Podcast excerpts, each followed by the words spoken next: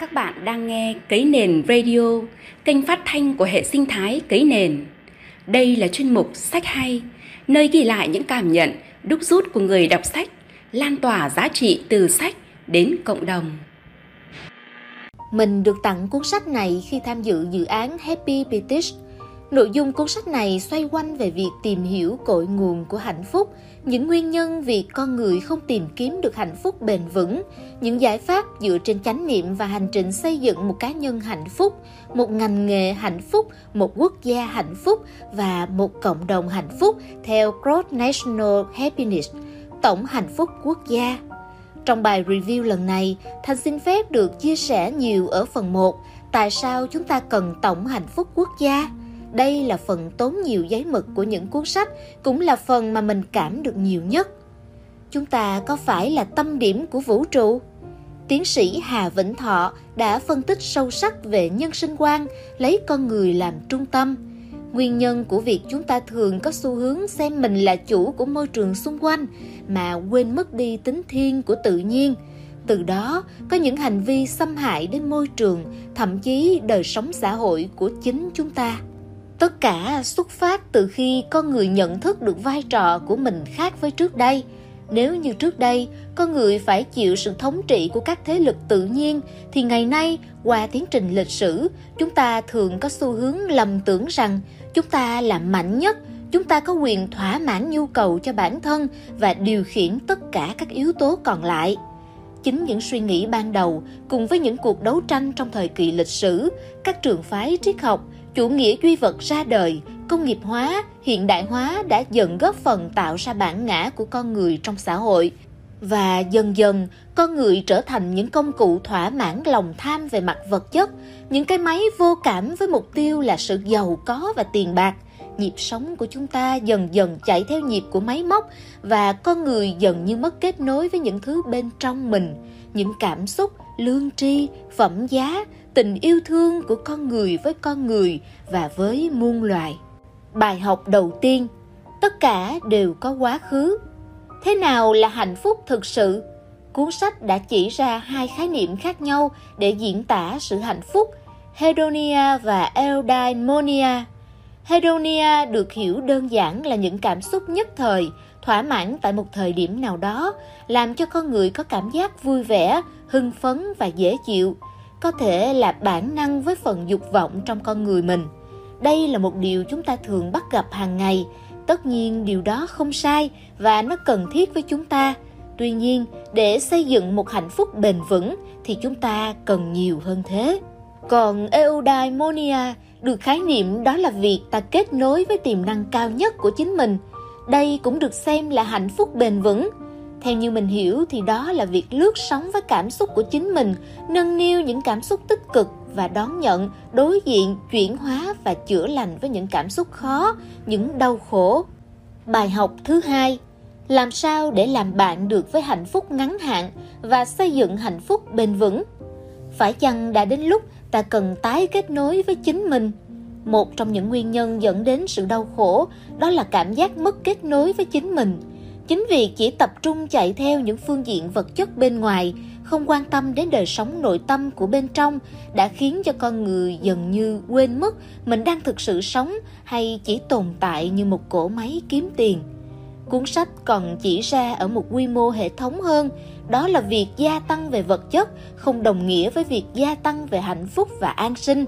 Ở các quốc gia đang phát triển hoặc phát triển như Mỹ, Thái Lan, mỗi người được ngồi trong một con xế hộp sang trọng, tách biệt và cùng với nó là hàng tiếng kẹt xe vào các giờ cao điểm. Từ đó, mình cũng chưa đong đếm được liệu rằng có mấy người cảm thấy được rằng việc đó là lúc mà mình dừng lại để cảm nhận mọi thứ xung quanh, hay chỉ phần lớn là cảm giác bực nhọc, khó chịu và căng thẳng. Bài học thứ ba. Nói đến đây, mình thấy rằng thực chất thì con người ai cũng muốn tìm kiếm hạnh phúc cả ai cũng muốn được sống một cuộc đời bình an và yêu thương. Nhu cầu đằng sau những hành vi của con người đều là tốt đẹp, nhưng chỉ là vì chúng ta đang bị nhầm lẫn giữa mục tiêu và phương tiện. Nếu như vật chất chỉ là phương tiện để con người đạt được hạnh phúc, thì ta đang nhầm lẫn rằng đó là mục tiêu để ta hạnh phúc. Ngừng và hiện diện. Bước đầu để tìm lại sự kết nối với chính mình bước đầu cho việc tái kết nối với chính mình, đó là việc ngừng lại và hiện diện với những gì đang xảy ra bên trong bạn và mọi thứ xung quanh bạn. Chỉ cần đạt được bước này, xin chúc mừng bạn đã bắt đầu hành trình tái kết nối với chính mình. Cuốn sách mang đến góc nhìn về chánh niệm đối với bản thân mình đúc kết thông qua ba từ. Một, đó là sự hiện diện.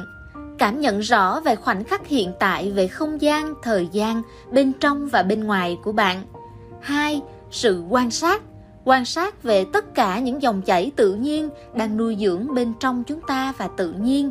Và ba, không phán xét, xem mọi sự như cách nó là, không suy nghĩ, không đặt điều. Hạt giống cảm xúc. Trong mỗi bản thân chúng ta ở tầng sâu hơn tầng ý thức luôn chứa đựng những hạt giống cảm xúc. Đó có thể là buồn, vui, thất vọng, hưng phấn chúng được hình thành trong quá trình chúng ta sống do gen, môi trường giáo dục, xã hội và cả luật luân hồi. Chúng sẽ thường được thể hiện ra bởi các kích thích từ bên ngoài, nhận thức sẽ tiếp nhận các phản ứng từ bên ngoài và lựa chọn cảm xúc phù hợp ở tầng tàn thức những cảm xúc được dùng nhiều lần để thể hiện ra bên ngoài trước các tác nhân dần dần sẽ hình thành các tập tính. Hiểu đơn giản, khi có tác động đến, chúng ta dễ dùng đến cảm xúc đó để phản ứng ra bên ngoài. Việc thực tập chánh niệm cũng là lúc chúng ta quan sát được rõ cảm xúc bên trong mình. Điều gì đang diễn ra và học cách chấp nhận nó? Chính nhờ chánh niệm giúp ta có khoảng dừng và quan sát sự hiện diện của cảm xúc một cách rõ hơn chúng ta thường chỉ để ý đến những cảm xúc khó khi chúng được biểu hiện ra một cách cụ thể. Tuy nhiên, đó cũng là lúc chúng ta dễ dàng đưa những hành vi tiêu cực ra bên ngoài và không hối hận kịp. Do đó, việc hiểu về cảm xúc, làm bạn được với cảm xúc sẽ giúp chúng ta nuôi dưỡng được những cảm xúc tích cực và làm bạn với những cảm xúc khó để tránh những hậu quả về sau. Bài học thứ tư việc kết nối với chính mình không chỉ dừng lại ở việc quan sát và nhận diện được cảm xúc đó mà còn ở bước sâu hơn đó là tìm ra được nguyên nhân gốc rễ của cảm xúc và từ đó học cách chữa lành viết tiếp về một khởi đầu mới những phần còn lại của cuốn sách tập trung đề cập đến việc áp dụng Growth National Happiness vào trong đời sống cá nhân, doanh nghiệp và quốc gia. Thầy phân tích thấy rõ sự khác biệt giữa GDP và Growth National Happiness tại sao đã đến lúc chúng ta cần có một sự nhìn nhận khác đi để tạo nên một thế giới bền vững hơn thầy chia sẻ về bốn trục cột và chín lĩnh vực của Cross National Happiness, cách mà Bhutan, quốc gia hạnh phúc đã tìm đến và áp dụng. Đâu đó ta vẫn thấy có những rào cản nhất định trên hành trình của họ. Còn nhiều điều mà cuốn sách chia sẻ, còn nhiều phần được đúc kết sâu sắc từ thầy. Có nhiều bài thực tập, mình cố gắng để vận dụng hàng ngày. Và bản thân mình khi đọc cuốn sách, mình cảm nhận hai điều rõ rệt mà mình đã làm tốt hơn trước đây. Và đó là bài học lớn của mình. Đầu tiên là sự quan sát và đón nhận. Mình đã bắt đầu chú ý hơn vào từng cảm xúc, suy nghĩ và hành động của bản thân mình và của mọi người xung quanh. Mình là một đứa có nhiều nỗi sợ sự tự ti trong người mình hay suy diễn và khiến cho bản thân rơi vào trạng thái hoang mang, không biết là cần làm gì. Nhưng mà từ khi đọc cuốn sách và có môi trường thực hành, mình đã tốt hơn một chút. Biết lắng nghe những gì bên trong mình đang nói, đang thổn thức. Biết làm bạn với cảm xúc của mình và biết đón nhận chính mình, dù đó là những đau khổ cả trong quá khứ âm ỉ đến hiện tại. Có những lúc mình không vượt qua được những cảm xúc giận dữ ghen tị, bất an nó thực sự rất khủng khiếp với mình. Khi ấy, mình thường tập thở. Mình cố gắng thở thật chậm, thật nhẹ để giữ cho cơ thể về trạng thái bình tĩnh nhất, rồi tìm cách giải quyết vấn đề. Đây là hành trình dài dù là tốt hơn một chút, nhưng mà cũng làm cho mình cảm thấy rất vui. Thứ hai, mình tập viết nhật ký, đến nay là hơn một năm rồi. Cuốn nhật ký chứa đựng tất cả thế giới của mình những cảm xúc trong ngày, những bí mật, những điều mình biết ơn, mình tự hào. Đó là cách mà mình dùng để kể câu chuyện của chính mình, tập quan sát mình tốt hơn trong ngày, tập nâng niu những điều bình dị nhỏ bé và tập đối diện với những khủng hoảng, những cảm xúc khó trong cuộc sống mà không né tránh. Mình có nhớ một câu nói của thầy thích nhất hạnh, đó là chạy trốn đau khổ để tìm hạnh phúc, cũng giống như bạn đi tìm hoa sen ở nơi không có bùn. Mình cảm thấy rất biết ơn biết ơn vì được hiện diện, biết ơn vì được sống, cảm ơn và hứa sẽ tốt hơn. Non nước yên bình khắp nơi chung lòng, mình về nơi đây cái miền không